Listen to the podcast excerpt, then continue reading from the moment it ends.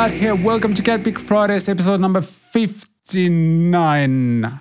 Still looking at the numbers because I never remember.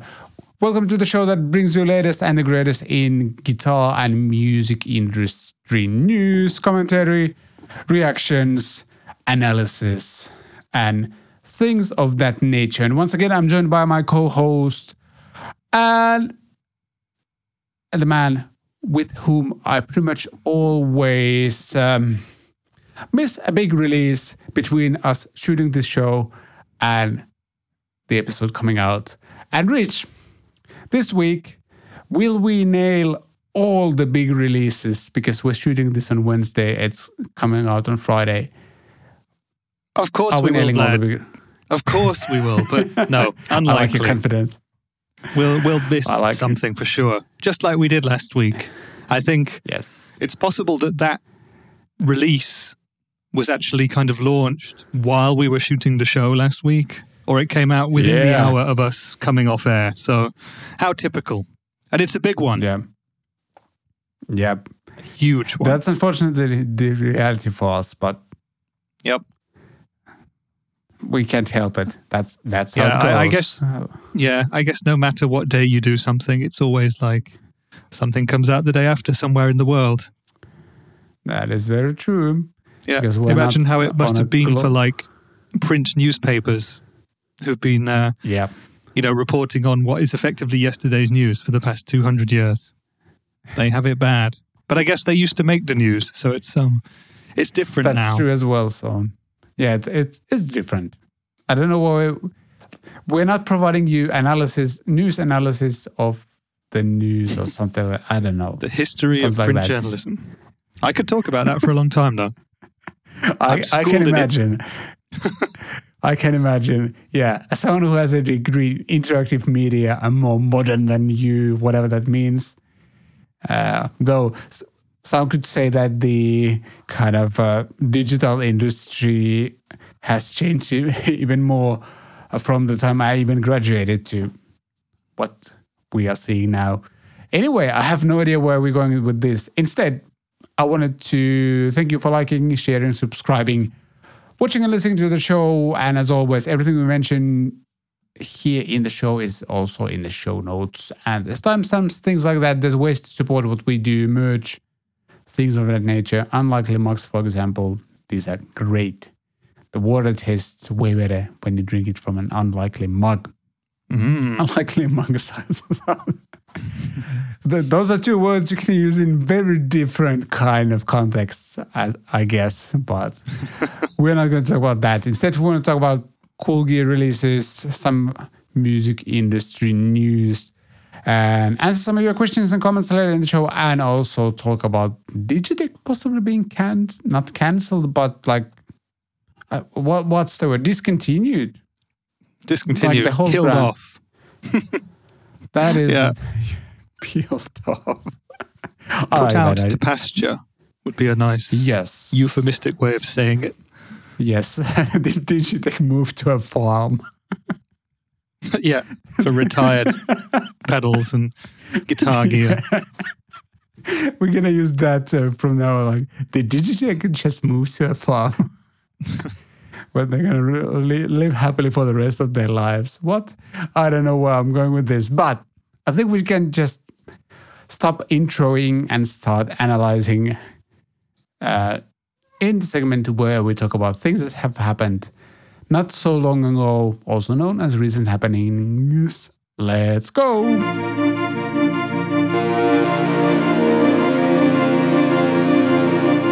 Yeah, and one of the recent things that have has happened, well, recently is, and well, actually not that recently because as Rich alluded, we missed the release last week, and this I think this came out like minutes after we stopped shooting or something like that.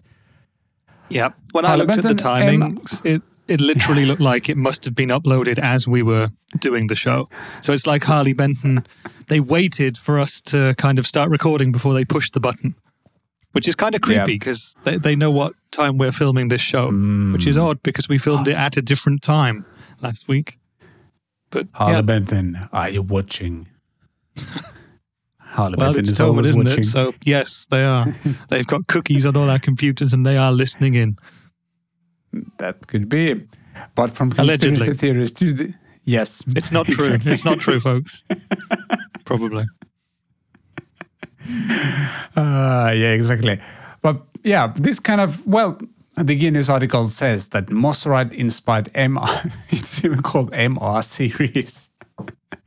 This kind of wonky. What are they? They're not offset guitars. Double cut, uh, kind of twisty looking things. And yeah, well, this looks fun. Like they look fun. I, I don't think I've ever played a guitar like this. Have you?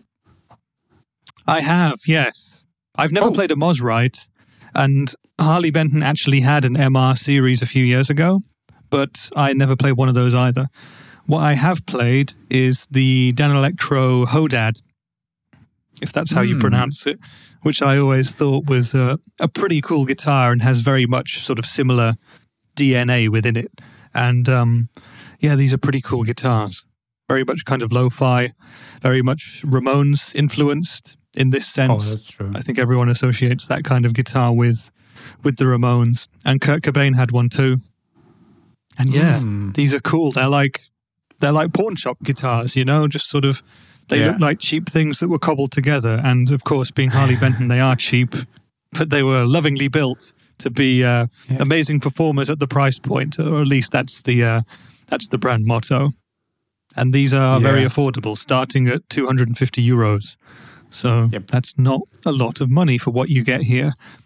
I don't know how popular this series will be because the Mosrite guitars were always a bit of a cult thing. And I think Hmm. that this kind of is it an offset weird double cutaway thing? Uh, it's not Yeah. for someone who likes their classic Strats and Les Pauls. I don't think, anyway.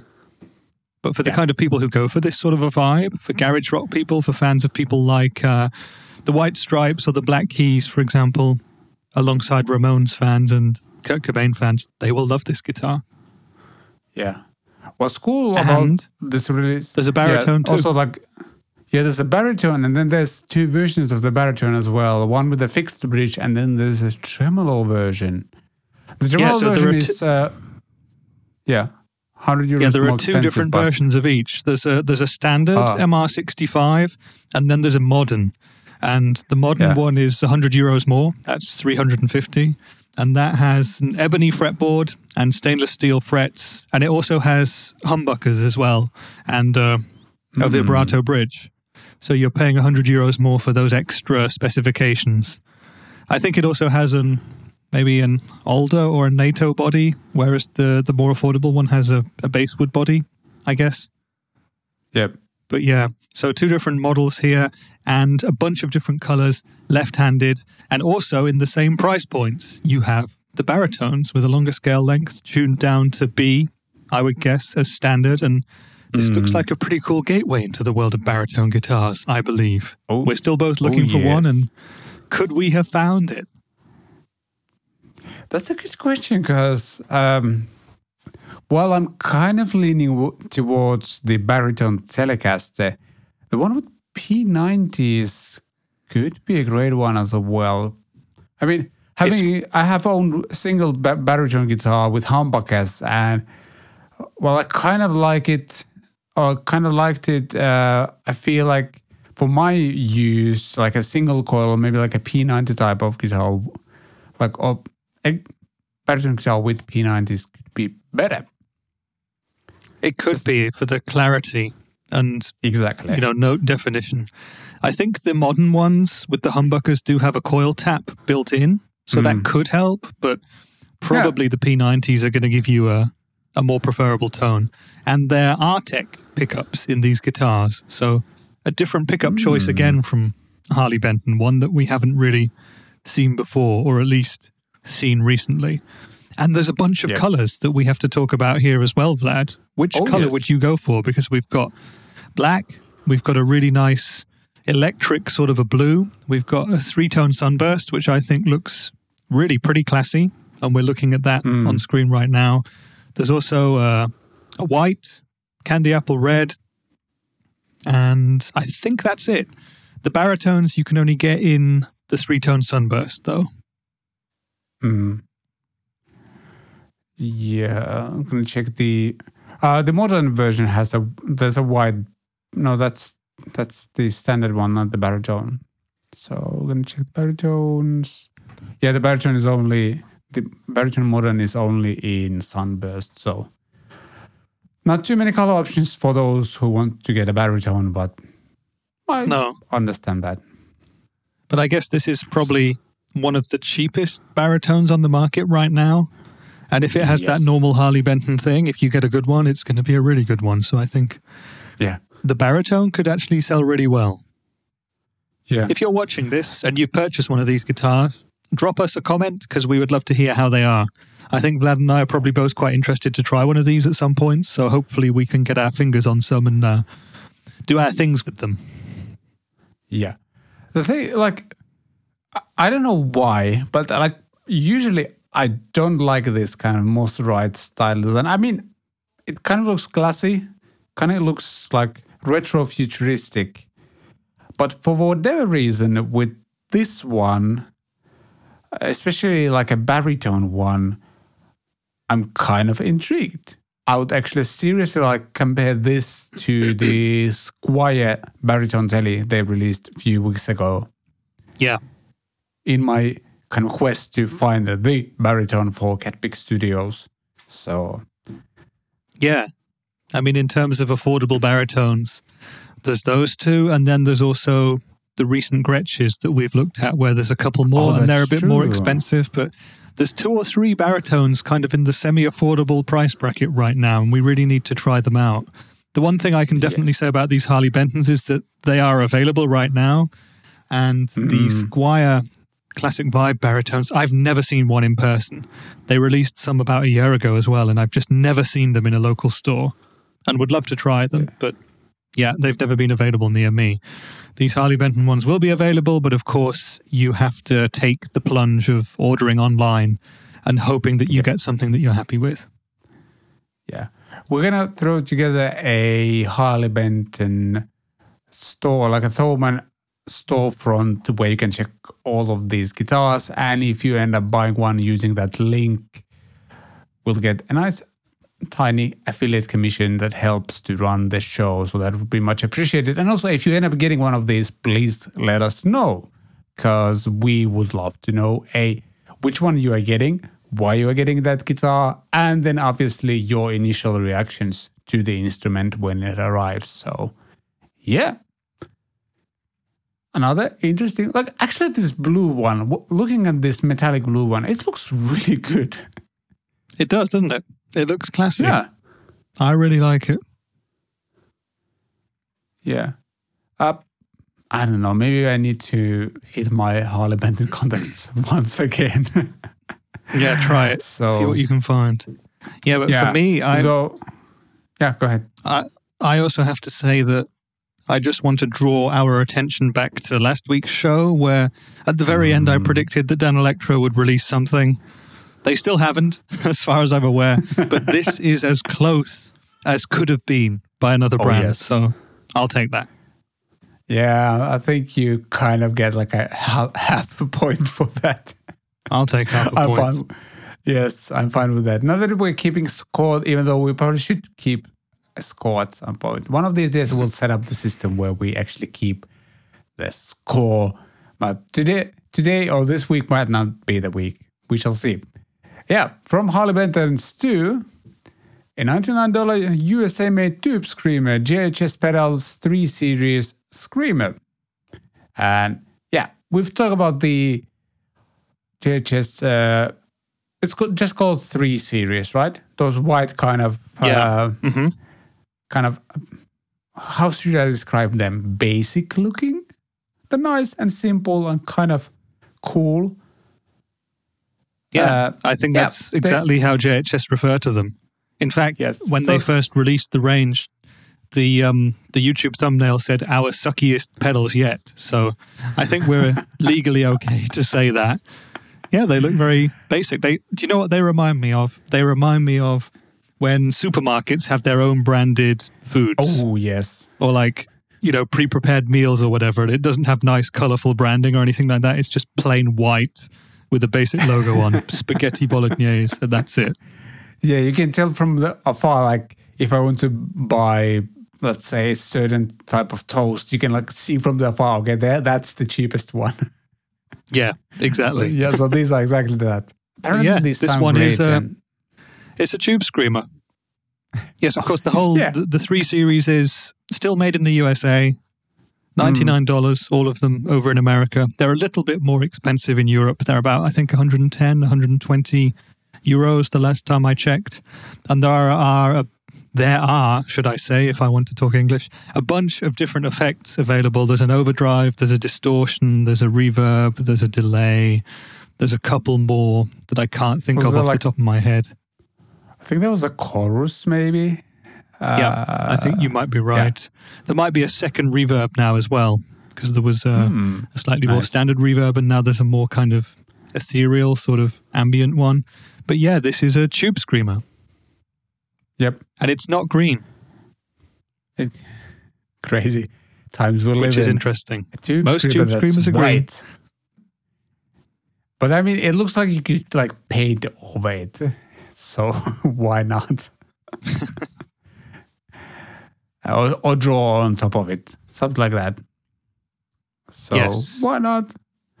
And also, it has a kind of plus, what's labeled plus minus? Yeah, basically, there's two different clipping circuits. Yeah, there's Yes. up is asymmetrical clipping, and down it's symmetrical clipping. Obviously, obviously, since one is asymmetrical, the other one is symmetrical. So there you go. Yeah. So they give you those two nice modes, and as we quite often do, I would advise our friends watching and listening to this to head over to our friend Eirik at Living Room Gear Demos because he's done a pretty nice demo of this pedal using a tube screamer in a way that I never really would and doing a bunch of different cool riffs with it and hmm. it it sounds great and it sounds like a tube screamer so yeah well done Eirik Well done, Eirik. And yes I guess well done, JHS as well. Yeah, I, I've just pulled up the JHS website, and we have in the three series currently the screamer, a flanger, a hmm. hall reverb, a phaser, a chorus, a compressor, a delay, a distortion, a fuzz, an overdrive, and a reverb. So there is a reverb and a specific hall reverb, and they all have the same kind of physical layout: three knobs across the top and a two-way. Or maybe even three way on a couple of them toggle switch, but I think it's always a two way. And yeah, I hmm. think JHS, they've got it right with this white design. They're actively saying to hmm. people, yeah, draw your own artwork on it and have fun with them and enjoy this American built pedal for less than $100. Super cool. Yep. Yep. I don't think either of us are the world's biggest Tube Screamer users, but I'd like to test this one out, and I'm sure it sounds every bit as good as any of the standard Tube Screamer type models Yeah. because I they all tend to do that thing, don't they? Yeah, I think that's definitely the case. Yeah, I I kind of like the design. Oh, my mouse just died, by the way. I hope you're talking about your computer controller and not a pet that you've got in a cage at the side of the shop because that would be very unfortunate.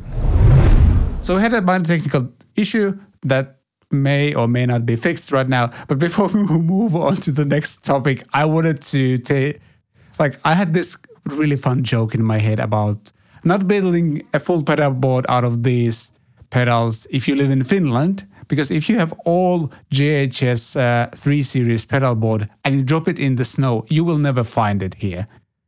Because that's how all of our snow looks. It's white and then there's like rocks and stuff like that, which I thought you will kind of say match the the. Finnish snow is white and it has black knobs across it occasionally and small toggle switches. that, that yeah.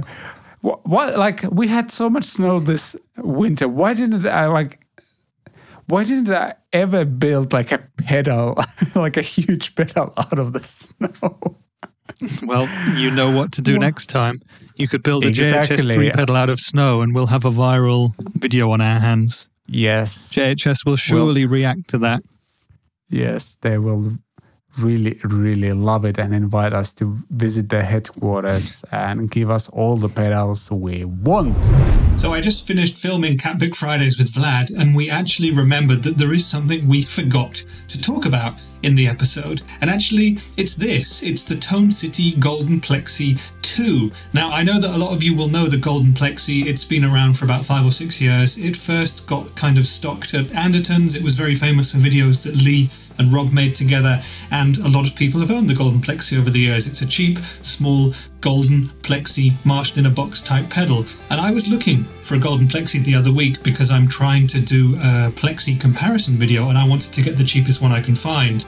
I couldn't find a golden plexi at a decent price on the local eBay marketplace, so I went onto some popular online retailers and checked out the prices for a new one, and lo and behold, I saw that there was a golden plexi too. And this has flown completely under the radar because there's actually nothing about it on Tone City's own website. You haven't seen any other videos by anybody else. I've actually made one for the Rich Words music channel, so you can check that out at the link in the show notes as well. It does have a couple of upgrades over the original. Firstly, they have reduced the amounts of extraneous noise in the pedal, and secondly, they've tinkered with the gain control to make it a bit more tweakable, a bit easier to dial in the amounts of gain that you wanted. Because I remember on the original that you kind of had nothing or all the way to 10 straight away, whereas with this one, you can kind of subtly tweak and incrementally increase the amounts of gain that you have.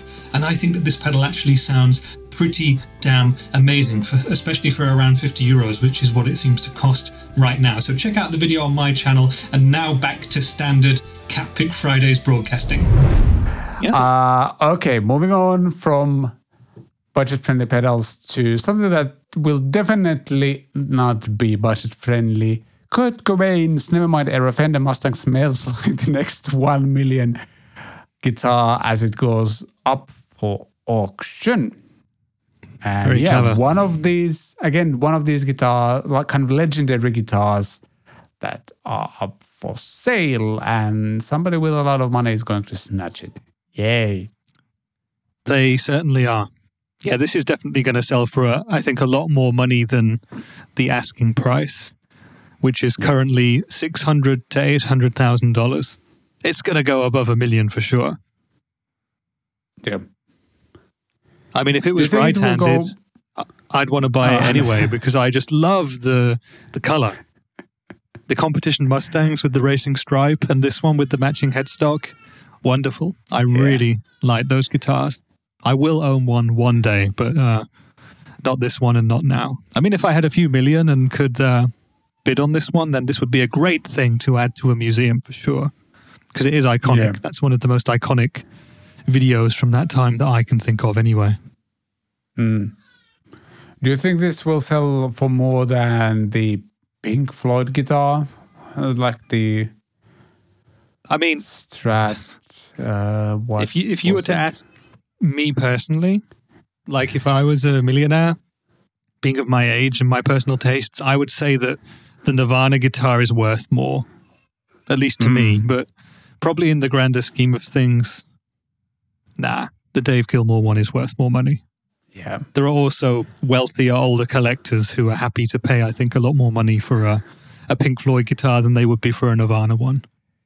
yeah, could be very true. Uh, And also, um, wait, I don't, I don't know if Kurt Cobain ever actually used this guitar apart from in the video shoot.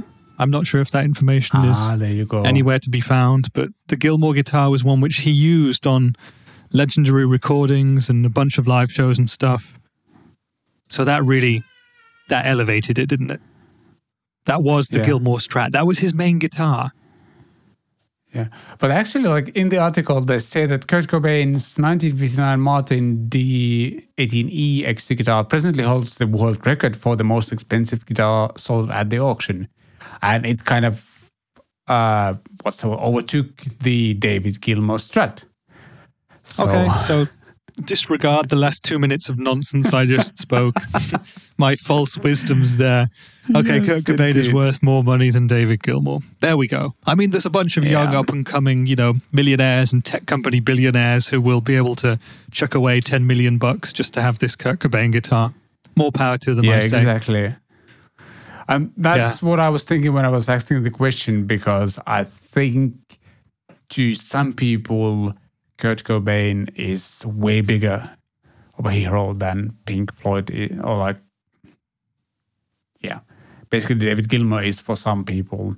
I think Gilmour is kind of a slightly older generation, and then Cobain is already kind of our generation hero, I guess. Yeah, I mean, I think, yeah, I personally was too young to appreciate Nirvana's music during Mhm. Kurt's lifetime. But yeah, I mean, when I was learning guitar as an adolescent and that Nirvana stuff was attainable, you know, the riffs and the melodies were amazing. It was great stuff to play and cover with friends and stuff like that. So, yeah, massive influence on so many people. And there will be a bunch of people our age who have uh, professionally been more successful than us and have the money to buy this thing. So it's going to be interesting to see where it ends up. Because there are Yep. also this kind of maybe a handful of collectors who tend to buy a lot of the more high profile instruments. The one person I'm guessing is not in the race for this guitar is Joe Bonamassa. You never Although know. you never though. know. No, you never know. Maybe he will. He's not a lefty though, is he? So he wouldn't play it. Mm. I wa- I, I'm gonna guess this will actually go for more than the acoustic guitar played by Kurt Cobain because this is from the maybe the most legendary video by this band. So Yeah. Was the acoustic guitar, the Kurt Cobain Martin, was that from their MTV Unplugged show? Was it that uh, guitar? yes, I think so. Ah, Okay, so that was like genuinely one that was used on a an iconic gig and stuff. I mean, this video is just as iconic, isn't it? Perhaps even more so. Yes, So, yeah. Could it reach that's 10 the million? I'm not sure it could, but you never know. You never know. It's just madness, isn't it, really? kind of but i also I, I personally also think you can spend even more money on worse things than this so Well, I mean, yeah. And the other thing is that items like this, memorabilia, they've become modern day collectibles, haven't they? If you think Yeah, about definitely. art from previous centuries and stuff, if you go to a museum like the Louvre in Paris or whatever, and you have masterpieces by, let's say, Da Vinci, you know, let's say the Mona Lisa, that's Mm. worth billions, right? And yep even a kind of Da Vinci of questionable origins was sold a couple of years ago for millions upon millions. It was probably, was it even in the hundreds or was it 90 million? I can't remember. But yeah, Mm, if old paintings sell for that much money, why shouldn't a guitar like this sell for multi millions? Does yeah. that make any sense? th- to me, it does. it does and also as i mentioned a lot of the people who have the means to get something like this might have a very personal connection to that item in a way where for example the music video was very influential on them when they were growing up or like they have some sort of like fond memory of listening to that artist and that artist having an effect on their lives so yeah, exactly. I get I- it. I guess- because it's it, yeah, me too. it's actually way more personal than a piece of art that was made hundreds of years ago. Yeah, exactly. I mean, if you grew up as a Kurt Cobain fan and now you have the means to own this guitar, then what an amazing thing to buy yourself. I, guess That is, the one thing I would say just to round this off is that if it were possible for someone to purchase this instrument and put it in some kind of museum of other similar memorabilia, I reckon that would be awesome. And I would definitely go and visit it if I could. yep, yep, very true. From Kurt Cobain Whereas the Gilmour to- guitar, I wouldn't bother with. yeah, be from uh, one legendary guitar player to another. Eric Johnson and Fender are developing a Stratocaster with onboard overdrive. Well, well, well, well, well, well, well. So I am cool. not sure what to say about this. As you can tell, I might not be the most excited person to hear, or like I'm not super excited to hear that there's an over, built-in overdrive in, in the guitar. I could be totally wrong though. So There have did been other any- instruments with effects built in, haven't there? This is not a first, but mm, it's interesting that such a kind of a tone traditionalist as Eric Johnson is involved in something like this. Yeah, is the JHS 3 series built into his guitar? Probably. That'll be quite something. No, because with, with him, it's like he's someone I associate with being incredibly kind of personal and maybe not fussy, but very particular about what he wants Yeah. from his guitars and his tones and that. So to build an overdrive into the Strat, it just seems like almost sacrilegious in a way, you know? He's destroying that beautiful tone wood in part of the lower horn to stick an overdrive pedal in there. Yeah. And apparently there's like there's sliders on that guitar as well. What? Yeah, three sliders down at the lower horn there. You can see it if you're if you're watching right now. And there's an Yeah. Instagram video that Eric Johnson shot in his rather classy looking kitchen, I have to say. Hmm. We approve his And- kitchen, at least. Yeah. I mean, if it's going to be an Eric Johnson signature Strat with this built in, it will be a cool guitar anyway, because his Strats have a very good and a very high standing within Fender fans. And actually, the um, the Strat that I own, the 91 Japanese Strat that I bought from our friend Guillaume, who works at Thomann, that has a set of custom shop Eric Johnson pickups in it. It came to me like that, and they're really, really good. I mean, that guitar sounds fantastic, and I cannot do it justice. But could that guitar be any sweeter? Maybe it could if I were to have an overdrive pedal built into it. Exactly. The question is, Maybe that's a new what kind of overdrive starting. pedal will it be? Hmm. For whatever reason, my initial reaction was that it, it would be a fuzz built into a guitar, but maybe that doesn't make as much sense. So Now, there have definitely been fuzz pedals built into guitars before, so Mm. that wouldn't be totally new.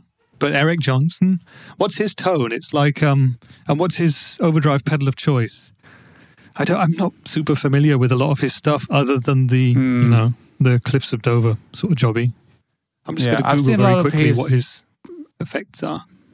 Yeah, I've seen a lot of his pedal board rundowns, but all I can remember from those are all the fuzzes he uses, and I think he like stacks several fuzzes for some of the tones. It's like Yeah. it's fuzz and overdrive kind of mixed in together to create his signature sound, which is really cool and very iconic as well. So Yeah. yeah, the article actually quotes. Apparently, Joe Bonamassa commented on that post and said, "Awesome." so they, they apparently they like who the people who wrote the articles uh, article think that it means Joe Bonamassa approves. Maybe he does. so that's the level of journalism here today photos and videos from a kitchen, and Joe Bonamassa approves this. So Hey, but at least this is first-hand journalism, because we that is have very true. a direct quote from the man himself, and we have a direct, provable quote from Joe Bonamassa. Whereas some of the other stories that we're covering today are kind of, let's say, we don't have solid sources for them. Let, let's put it like that. Very, But very yeah. true as well. Just quickly googling Eric Johnson, and it does seem that a fuzz face is where he gets his drives Yep. from. So, going to be interesting to see how this turns out, and if it does ever become a thing, or if it just turns into like a very limited custom shop run or something like that. Mm. I get the feeling that if you had a guitar like this, it's something that you'd love playing for a bit, but you'd grow to either just leave it where it was and maybe use it on occasion, or kind of get sick of the fact that you have a guitar with those three sliders there and it's a it's a drive pedal. Yep. Well, at least he didn't go full Mo- Mooer GTRS route, so I'm happy for that. That'll be the Mark so. II. It'll have a helix under the scratch plate or something. Lovely. Can't wait for that.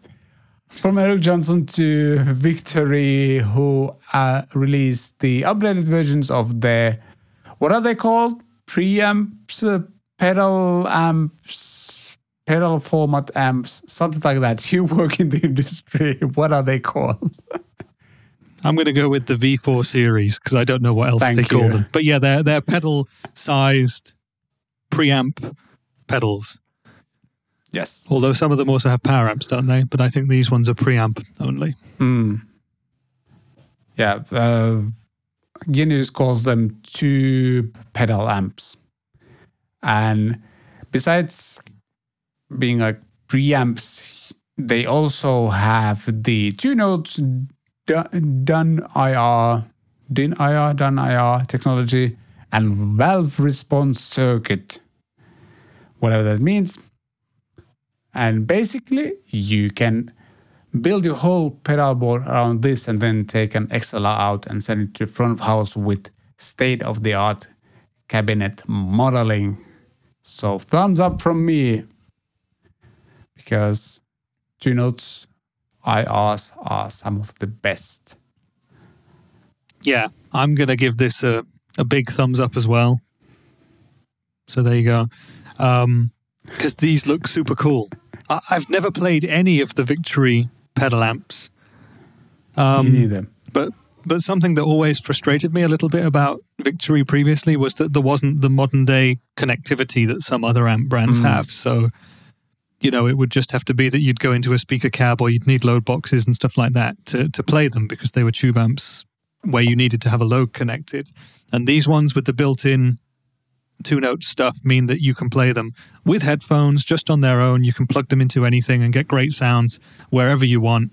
You can build your pedal board around them, and I think that's super cool. And now there's five separate models in the series, so there is a lot of choice when it comes to mm-hmm. these Victory preamp pedals. Very cool. They look great. They look gig worthy. They look super solid. Loads of the tones that I've heard online have been really good. And mm. Rabea Massaad has a video of the new ones. So I need to check that out because I haven't yet. Yeah. They are not super affordable. They are, well, 1000 US dollars each. But then again, it's basically an amp and also a state of the art cabinet simulation thing in one compact box. So I'm fine with the price. I think it it makes sense. Yeah, so. exactly. It's um, it's a kind of rig in itself. It, it's everything that you need yep. pretty much. And so if you if you take that into account, you've got um, you've got everything you need for less than a thousand pounds or about a thousand euros. So pretty decent.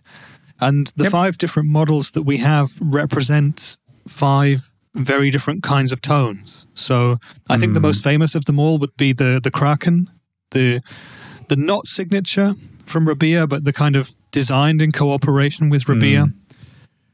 And then there's more standard yep. ones. The Duchess was previously released, and then you have the new Sheriff model. Everyone knows the Victory Sheriff amp, the Copper, which is mm. their take on a Vox, and the Jack, which I am not familiar with personally, but is a Guthrie Govan signature. Yep.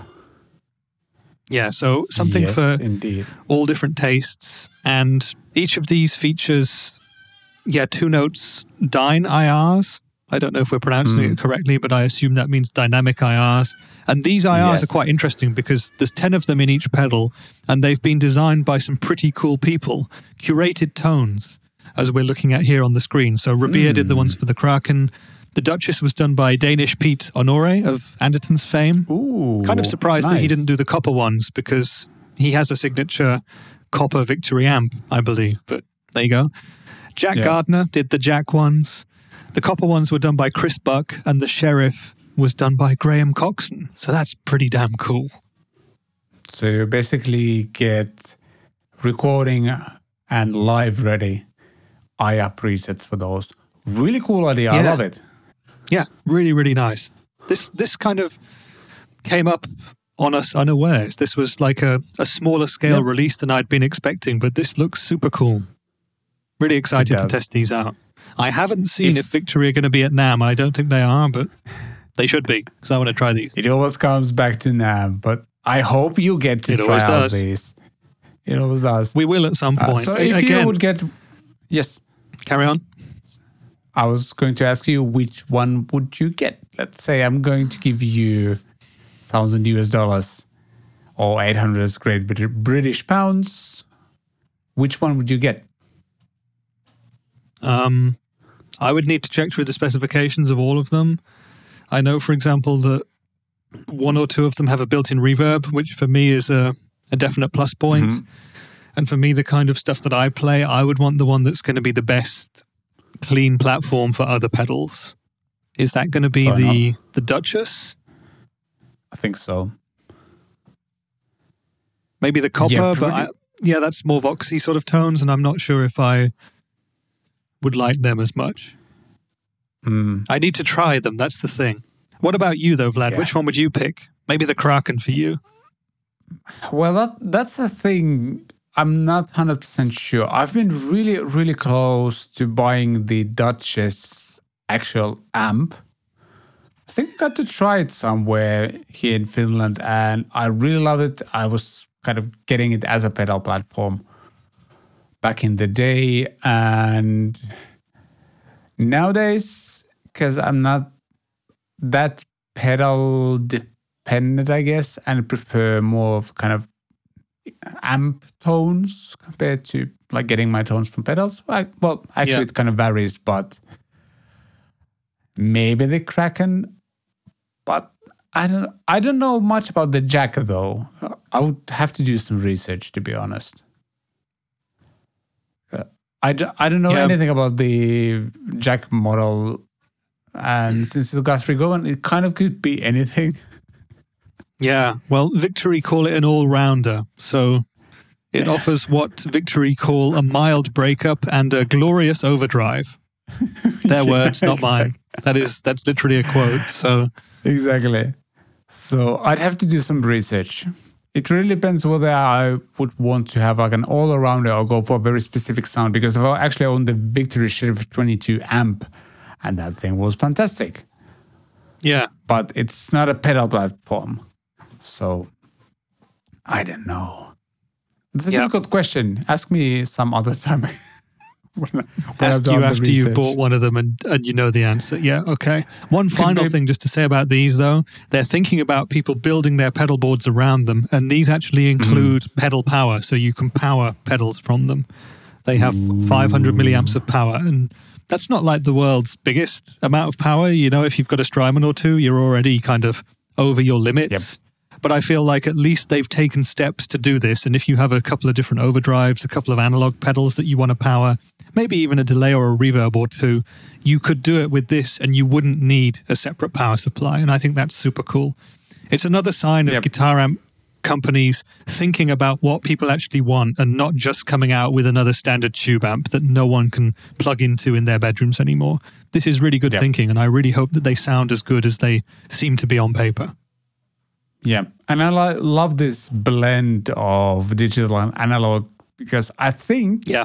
as uh, and this is not an ad for BluGuitar per se, but products like that where you kind of get the best of both worlds, both digital and then analog, and you I feel a lot of those units give you a better response and dynamics than let's say your average digital product will give you. And even though I use a Pod Go for live stuff right now, uh, I still would love to upgrade to something like this, for example, because I think it will be closer sound and feel wise to what I kind of grew up playing compared Yeah, to sure. a lot of these digital units. Uh, Definitely. Obviously, it's a bit less practical, but with these, it's not that far away from like my ideal setup and kind of the balance between practicality and then tone and feel. Yep. I would call this a victory for victory.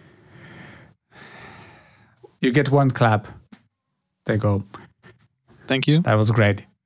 I'll take it. That was really nice. Half a point and one clap. I'm done for today. Can only go downhill from here on.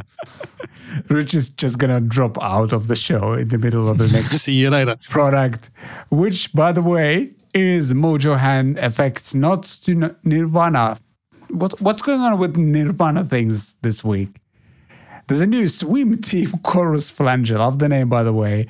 And even the design of this pedal kind of leans towards the Nevermind album cover. I, I'm happy they didn't put any babies on this pedal. but otherwise, there's definitely definitely a swimming, swimming pool thing going on. And based on the demo video, which is by the way done by Mike Hermans, I think. Mhm, yeah. I thinks. Me thinks. Gonna speak in cat English very soon. If it Methinks sits, is technically a word. it was around in Shakespearean times. Oh, there you go. I'm Yep. definitely quoting Shakespearean times. Oh yeah. Yeah. Uh, design wise, I don't think that pedal looks that amazing. And if you want to find out how it, if you're listening to the show and want to find out how it looks, there's a link in the show notes. So you can see it. It looks, I mean, it looks like a swimming pool. that's that's all. All like I, I'm struggling to find words how to describe it. We often say on this show how difficult it would be to to do much useful stuff in video form with a chorus or a flanger pedal, and this combines both of those formats. So at least the mm-hmm. video would be twice as long with us not being kind of able to play anything. But yeah, I mean, this will be something for Nirvana fans, I guess, and also for someone who I wants guess. a chorus and a flanger pedal in a single stomp box format. Mm. Why not? Yep. The thing is, like, it sounds. I'm gonna suffocate on my on the water. I was just dragged while I say this, which would be a very ironic s- since we're talking about a swim team pedal. but based on the video, it gives you that fairly heavy kind of chorus flange type of sound in the demo. It does sound like Nirvana intros. So if you wanted to have that sound, you can get just one pedal and there it is. Yep, there we go. I mean, if you're a Nirvana fan looking for a chorus or flanger pedal, this is probably the one to get. Yep. For anybody else, I mean, it's it's a chorus flanger pedal with unique artwork on it. I kind of like the way it looks. Yeah. I feel it, it probably looks a bit better in person. And I'm also Yes. intrigued whether there's a texture because the upper part looks like there's some sort of kind of gravelly texture on the pedal. If that's true well, that would be awesome. But I'm just fine. I'm okay with it just being graphics as well. Yeah, that would be pretty cool, wouldn't it? I mean, I guess the, It kind of looks like something I would have photoshopped in 2005. well, maybe that's exactly what they were going for. Let's let's hope that's the case. Yes. That's very true. From Mojo Hand to KMA Machines, who introduced a new analog sub-octave pedal called uh, Help Me Out. My English not good uh, here. well, th- this is not a Shakespearean word, as far as I know. Queerqueg? Queerqueg? Queerqueg? Queerqueg? Uh, Whatever it is, this is the queer yes. too I will always and forever struggle to pronounce that one. Quick, quick, quick, quick. Yep. Uh, the new version adds an additional sub octave and the ability to switch and mix between them, as well as mounted jacks and relay based soft switching to save you some space. And you can use this with guitar, bass, synth, and they say that it's ultra fast tracking sub octave thing. Nice. Very cool. Queequeg is a character in Moby Dick, by the way. Ah, of course. Hence the whale related stuff. I was just about And to I'd say like to- hence the whale. Yeah, I'd like to tell you that I knew that, but I actually Googled the word while you were talking and found that out. So there you go. I've never actually Yeah, read glad- Moby Dick. I tried starting it once and never, never finished it off. Should probably give You it a go. Now that I think of it, I think I might have started to read it as well at some point. I never got like past, uh, let's say, the first 10 pages. So, It's a very So- um, idiosyncratic and weird book. yep. But it has that very famous first line, doesn't it? Call me Ishmael.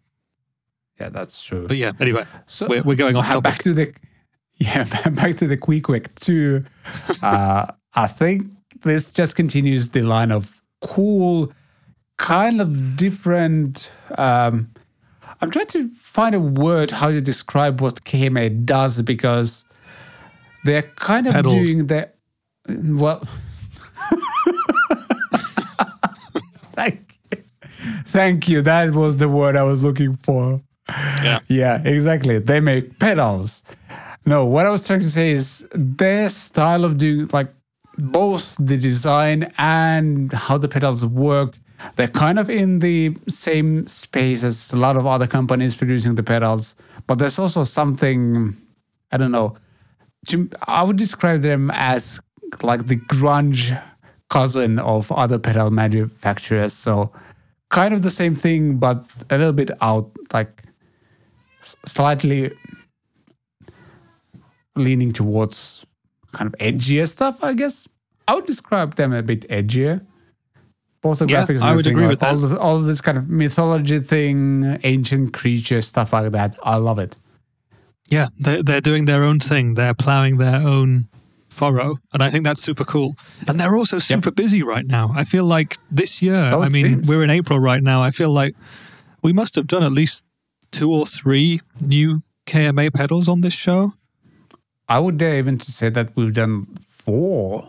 I'm not 100% sure, but could be. Yeah. So busy, busy. Must be good times for them. So that's that's awesome. That's awesome. Again, one of those pedals I'd love to try out. Maybe Mhm, one of me these too. days. Fender made guitars out of the El Mocambo's old floors. Says the Gear Gods article. That's that's one way to describe it. Yep. The El Mocambo venue has seen countless classic rock shows over the years from bands like The Cars and U2 to Elvis Costello and Hall and Oates. And the venue recently underwent a bit of a facelift, and Fender was there to collect all the old wood for their El Mocambo guitars. Okay. These guitars, something about hitting the floor, I guess. It's kind of cool, right? You you might buy Kinda. that telly and maybe Bono trod on it during a gig. Yes, you, You just made it way more. Ex- you don't know. Uh, uh, I'm assuming they went through some sort of cleaning process or disinfection process, or maybe they didn't. That would be they they don't look interesting, like it from the image. no, they don't. uh, I love the recycling aspect of this at least. So let's go with that. Yeah, I mean that's super cool. And the, yeah, these guitars look kind of like extreme heavy relics because they are made out of bits of an old Mm. gig venue stage flooring. But still, I mean, yeah, some people, I think particularly people who live in Canada and have been to that gig venue and seen people there, they will they will love the mojo of these guitars. Oh yes, absolutely. I, don't, I don't think this is really for anyone else to buy, but super cool. Yep. If you want to find out more about these guitars, there's a video and link to Fender site on the Gear Gods article, and obviously you can find this in the show notes as well. the guitars made out of floors, so there you go. And from Fender to Gibson, there's a new custom shop signature model, Gibson Sergio Vallin 1955 Les Paul Gold Top, and Based on the photo, thegamenews.com, this looks amazing. Yeah. There's a P19 What in the a beautiful looking guitar. hmm Yeah, humbucker in the bridge. Bigsby. Yay, sign me up. Gibson, if you want to send me one, I'm happy to send you and my address. Yeah, me too. Uh, yeah, I think some Gibson traditionalists will say, "Hey, you can't be doing that to an old guitar," but this is the modern custom version, aged by the Murphy Labs, and will therefore command a, a premium price. But yeah, we talked about Mojo in those previous Fenders, and I think that this Mhm. guitar reeks of Mojo. It, it looks super cool. You know, sometimes like a weird sort of Frankenstein type guitar like this takes you in, and this Mhm. one has caught my eye straight away. oh, yes. and the price tag has two, 9,000 euros. Hmm. Seven nine, well, eight thousand dollars. That's a yeah import taxes. Yay! I mean, it's it's a Yeah, I mean, we- Yeah. What we should do, Vlad, is fly across to America this weekend and take advantage of the cheaper price over there and just pay 8000 instead of 9000 and bring them back on the plane. I think we'll probably have to we buy a second pay seat. Import? Yeah, No, just Would say, just say to- it's an old guitar. that's true. I'm not recommending anyone ever does that, by the way, because it's breaking the law. Ima- Imagine someone does that.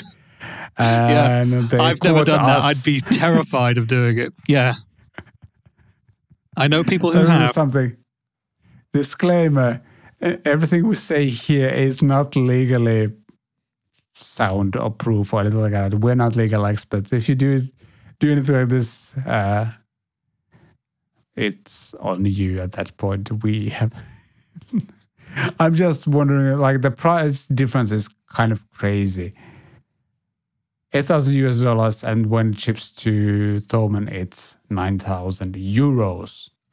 So that is a Yeah, lot of money for a very beautiful guitar.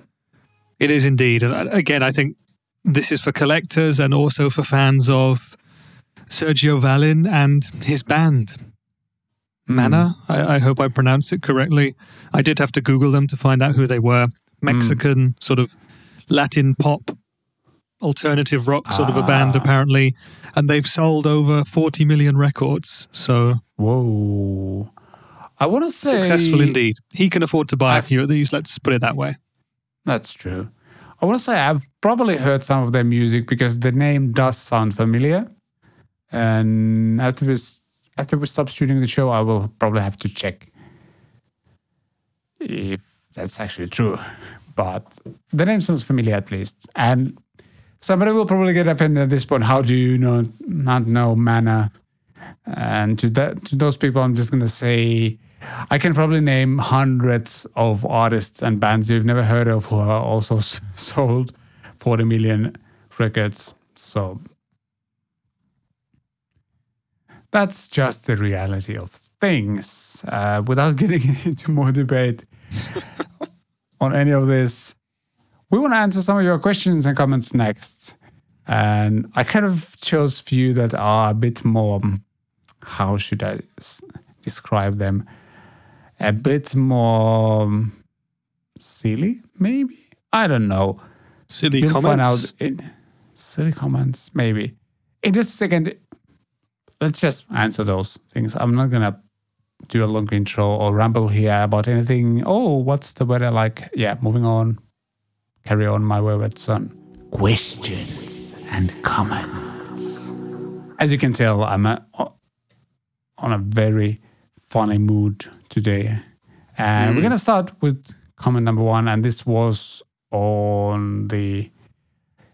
What, what's the video called? How to get a perfect guitar tone for synthwave and Ryan's synthwave guitar comments. Keep it simple. A bit of delay, reverb, and chorus usually does the trick. Great video and great tones. Thank you, Ryan's synthwave guitar. And yes, it's all about the chorus and modulation. And you get yourself a synthwave guitar sound. Agreed. Have you ever But tried to I, achieve? no, Yeah. no, I haven't. I, I'm also trying to discover the silliness in this comment, and I'm not finding it. Well, I, this- I think it's like- an A plus comment from beginning to end. Nice work. Yeah, I think uh, quickly checking, we're kind of going from, well, I, I left the silliest one as the last one. Let's put it that way. Okay. But no, synthwave. I'm yet to delve into it. I do want to, but I don't have a decent chorus pedal. Something else I need to look at in the future. Maybe I should go for the chorus flanger mix of the uh, swimming pool or whatever it was called. I've already forgotten the name That of the mojo. Swim work. club. Swim club. Was it swim club? Swimming? Was it Yeah, swim but club? like when it said swimming pool, I was like, yeah, yeah, that was the name of the pedal, but it's swim. I think club, there's a Fender. There's a Fender pedal called the swimming pool, isn't there? Ooh, maybe. Okay, I have Yeah, to Google. But yeah, it's maybe. Swim Team, and the Fender is now it's getting silly. It is the swimming pool. Ah, Wait, no, swimming pool pickup route. Don't they have a pedal which is called the swimming pool? This they is, might. Unmissable podcasting right here. Yes. Searching Fender pedal reflecting pool. See, I was close. They have the reflecting Ah, pool there- delay reverb. There you go. Almost there. Close enough. Okay. You get yeah, half a point. So- that's a full point. yeah, let's the move on to question number two, which is, and well, technically comment number two. And this is posted on our Harley Benton ALS review. We did this some months ago. Both of us had the Harley Benton ALS. We liked it. And yours had a problem where the pickup selector was basically upside down. Yep. And Didier Bordeaux comments, as for your toggle switch, you only had to unscrew slightly and turn it around, and that's it. Up, upside down when they screw it. and while I kind of agree it's not a big deal, I also know a lot of people who wouldn't do even that to their guitars. Like they are so afraid to, in any way, kind of touch those parts of the guitars and unscrew something because they're not familiar with any that kind of work and they would take it to a luthier. And also, I think that's one of the absolute basics of QC. You check whether your tone knob and your volume knob are actually the right way, like they're positioned properly and stuff like that. So uh, I kind of get the point, but I also disagree just a bit. Yeah, I mean, I totally get the point because it was something that, yeah, of course, I mentioned it in the video because you can see what I'm playing and it looks like I'm on the bridge pickup, but I'm on the neck. And I actually put texts in to always tell people where I was on what pickup. And yeah, of course, it is something that you could twist round, but on the one hand, like you've said, not everyone would know how to do that. On the other hand, I think it's good to mention something like that when it happens, to be honest with Mm. people. And number three, the guitar was sent to me by Harley Benton to do a video. It was not something that I'd bought myself, and I didn't want to open it, take it apart in any way to do anything like that in case I broke it, because then they'd have made me pay for it. And it was a super excellent guitar, and it was the closest that I've come to actually keeping one of the instruments that I've been sent Mm. to review on my channel. But yeah, in the end, I, I ended up sending it back. But yeah, I understand Yep. Didier's point, and he's not the only person to comment that. You'd be amazed at how many people have mentioned that in comments on my videos. But yeah, there we go. Yeah. One thing to also take into account with that is that there's a chance that the wire inside the pickup selector is such short that if you twist it, you might actually break one of the wires. If especially if the soldering is done poorly. so Indeed. Yeah. And then you've got a soldering uh, job on your hands, and it becomes a bigger issue. Yes, a lot of my friends who are like experienced guitar players don't have any soldering equipment or any knowledge on how to do that. So then it becomes a bigger issue. But we also get the point, I think. Was it silly? I don't know. Maybe Nope. it wasn't that silly. Comment number three by Bob Carl on the Positive Grid Spark mini video we posted some moons ago, I think, already at this point. I just ordered mine and paid 210 US dollars with tax. They aren't shipping until June. Not silly. That's not silly and kind of brings back the memories of the initial, uh, the biggest Spark release where they, well, they took way longer than this even. If they're shipping in June, that's okay and understandable in the current situation, but Yeah. Kind of also reminds me of what happened when the big Spark was released. So, Yeah, you would hope that um, it's not the same as it was with, you know, the full sized amp because hmm. I've seen a lot of forums where people have mentioned that they've purchased the mini and it's not coming for, well, June in this case, and they don't know how long. And yet you- you're seeing, you know, the standard, let's say, famous YouTubers reviewing the mini. So it's clear that there are amps there and they're sending it out to people who are worthy of it. But yeah, I really hope this doesn't turn into any kind of a farce or anything like that. And uh, fingers crossed, Mhm. it's just such huge demand. But I swear that they said before that the first amps would be shipping in April and May. Hmm. And Well, in fact, we'll have have screenshot. We'll have screenshot proof of that on the episode that this comment was left on, and maybe a bunch of people do have them and they just haven't mentioned it. But yeah, Could be. Could be. Maybe they run out, like all of the pre-orders have been sold, and then they'll just Yep. have to wait for the next shipment. could be. Yeah, That could be the case. fingers crossed. And- Bob gets his in June and not later. Yeah, I hope so too. Then, next one. Riftvolt wants to hear distorted bass through the Spark Mini. And my initial reaction is that that might not be the best sound you'll ever hear. You've ever heard. So, Is the Spark also intended to be a bass amp, or is it purely for guitar players? that or is is a there? great There's no Spark bass, is there? I don't No, ever recollect don't anyone testing it. Nope. I should use words, not just rotate my head. That's how podcasts work. You need to use words. Don't come easy to me today. That should be a Yeah. song as well.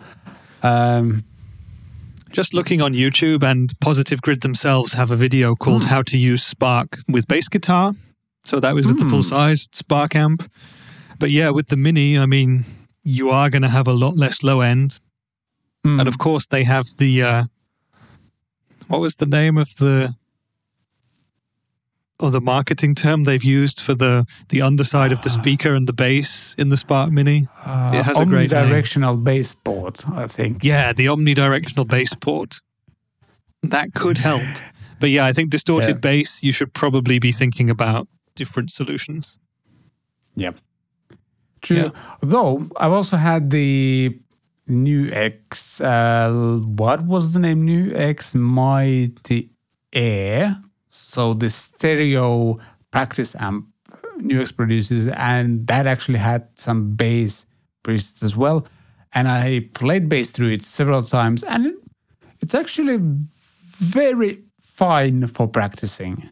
It had enough low end that it sounded like a bass, and I was having fun. So maybe the same applies to Spark Mini as well with its omnidirectional bass board. Yeah, you never know. I mean, I would hope so. G- Given that it has all hmm. these cool features and, you know, the jamming options and stuff, there should at least be a version for bass players if the Mini is not suited for playing bass. Yep. True. I think you need to purchase a Spark Mini, Vlad, and test it out with bass. There's a lot and of things that. I need to purchase.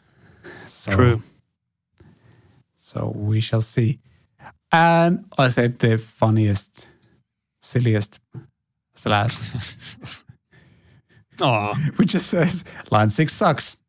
and this is Look at the person's my name as well. Gibson. Ah, that's a funny person Love right there. Love it. Yeah. And this was posted on my fairly old video where I tell why I was sending my Line 6 HX effects back. And long story short, it really, really sucked the tone out of my Revv Dynamis head back in the day. And it was something like I remember hearing about the same issue from other Revv owners as well. So I don't know whether it was Revv or whether it was the amp, but the tone suck was very, very apparent. Hey, but that actually makes this comment funnier and cleverer. That's very Because- true. I, I didn't realize that there was a second meaning to what Gibson has written there. That's very true. It does indeed suck. The tone. Da-da. So there you go. We I have like arrived. It, it feels like we have arrived in, Yep. a in a sense. And basically, what, the only thing we have to do now is to talk about something we think you should watch this weekend. And then I think we'll be done. And I just realized I'm missing a clip here again. Yeah, we can watch, talk about Digitech, and wrap up for this week. Watch it. Watch it. Watch it. Watch it. Watch it. Watch it. Video. It's not like you have anything else to do. Because you don't have anything else to do, I think, or we think, there's something you should watch. There's an interesting video by Fluff that was posted on April 12th, so yesterday for us. And the question is whether Digitech just got discontinued. And apparently they were bought by, or the Digitech's parent company was bought by Samsung, if I get this right. And there's a chance that the whole company was just discontinued. Apparently, oh, they were bought by Harman Audio, Yeah, which I think was which is owned by owned by- Samsung. There you go. And apparently, uh, most of the staff by Digitech was let go right away. Yes, they were. That's true. But yeah, the question now is, So, as Fluff is asking, has Digitech been dropped? And if the answer is yes, that would be very sad. Because they, I mean, Digitech has kind of been fading out for Yes, years now. it has. Feels. But if Yeah, I this mean- is the end of Digitech, that's super sad. It would be super sad. I mean, what Fluff is basically saying here, we don't want to spoil the video too much, is that it seems hmm. like there are no Digitech products available anywhere. You can't find them on the Harman website. And if you try and order them from any stores, you see that they're basically out of stock. Um, Yep. so he's, you know, he, he's guessing here. We, we, we don't know. And he, he says that he's guessing. We don't know that Digitech is discontinued but it's possible that they have been. It's also possible that the brand is being purchased by somebody else and they're in a transitional period. But yeah, Yep. I mean, they do have a pretty turbulent past, which sucks because they've made so many awesome pedals. You know, the whammy is Yep. iconic. It is. They make, uh, well, they still make a few effects which are amazing. You know, the drop is used Mm. by so many players to, you know, tune down. There's other things like the uh, the Obscura delay, the Polara reverb, which I have, which is amazing for the price. Like they were sub hundred dollars, hundred euros, and they have great tones in them. Really, really nice. Yep. And more recently, there's been a lot of love for their rubberneck analog delay, for example. And they just seem to Yeah. make great stuff. And it would be really, really sad if the brand would have to end this way. And of course, it was terrible that they were all laid off. I think in hmm. 2018, that would have been. And I remember the senior designer saying at the time that he had a roadmap for Digitech for the upcoming five years or whatever with new products ready and Oh, stuff. man. And who knows what could have Yeah. materialized there? Could have been something awesome. Yeah, that's really sad. Like by the time I realized how cool it was, it's called free freak out or something that kind of feedback Yeah. generator type of. I really wanted to get one, but by the time I finally realized that I really want to get one, they were kind of sold out at that point. and I don't think I've seen those anywhere since then. Maybe I could find one on Reverb or something, but Yeah, like a year or two ago, maybe a couple of years ago now, I remember that the FreqOut and the um the Rubberneck were being sold off on online stores like Thomann, for example, at ridiculously cheap prices, like under a hundred euros or dollars, because they clearly just wanted to get rid of what they had. And I think people also guessed then that that could be the end. You know, why are they selling them off otherwise? But then they came back and um, things were looking up again, perhaps. But yeah, maybe this really is the final curtain for, for that brand, which would be a tremendous Yeah. shame. And we hope that it isn't. Still, an interesting Yep. video by Fluff, worth watching. And there are some interesting comments by some people who have a bit of extra knowledge about stuff as well. So go watch and Mm. read. And yeah, hopefully, good news comes out of that story by the time you guys get to watch this video. Yeah, we certainly hope so. But that wraps up CatPick Fridays episode number 59. Thank you so much for watching and listening, and we'll be back next week in some form. Uh, both of us are taking some time off. And did I mention? Maybe I didn't mention, but I'm launching a super cool project next week, most likely next Tuesday on my channel. So be sure to check that one out. And I'm really, really excited about that one. And once you know what the project is, you will know why. So Yeah, that's all once I'm you going know- to say. You should be excited as well. Just for the viewer's discretion, when Vlad revealed that he was doing this project, I did what I call my shocked face. I was not having a stroke. Do not be alarmed. That was just me pretending to be shocked.